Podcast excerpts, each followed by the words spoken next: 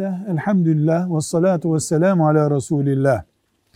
İstihare namazı için özel bir sure var mı sorusuna diyoruz ki istihare namazı mesela sabah namazının sünneti gibi iki rekat kılınan herhangi bir namaza benzer.